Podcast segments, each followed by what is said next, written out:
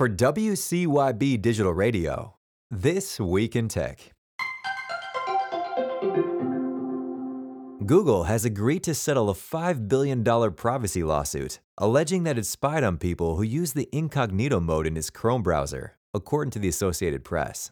The class action suit, filed in 2020, claims that tech giants' advertising technologies and other techniques continue to catalog details of user site visits and activities, despite their use of supposedly private browsing.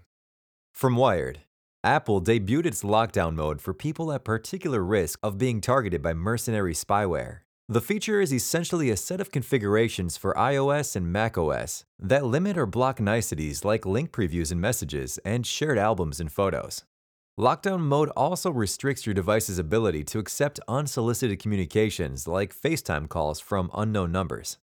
Rite Aid was banned from using facial recognition technology after the Federal Trade Commission found that the chain falsely accused customers of crimes and unfairly targeted people of color, CNN reports. The company's AI based software was intended to detect potential shoplifters, but frequently triggered false alerts, leading to wrongful accusations. The New York Times sued Microsoft and OpenAI for alleged copyright infringement, according to the Wall Street Journal.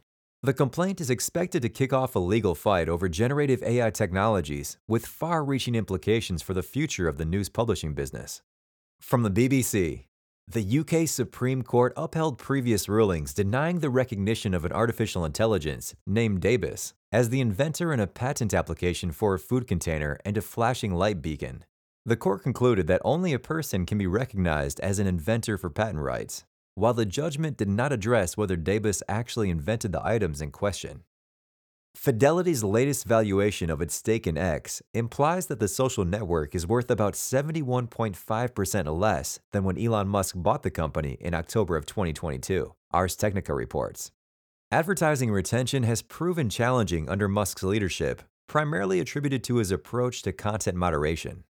The future trajectory of the company remains uncertain. For WCYB Digital Radio, that's This Week in Tech. Check back next week for more updates.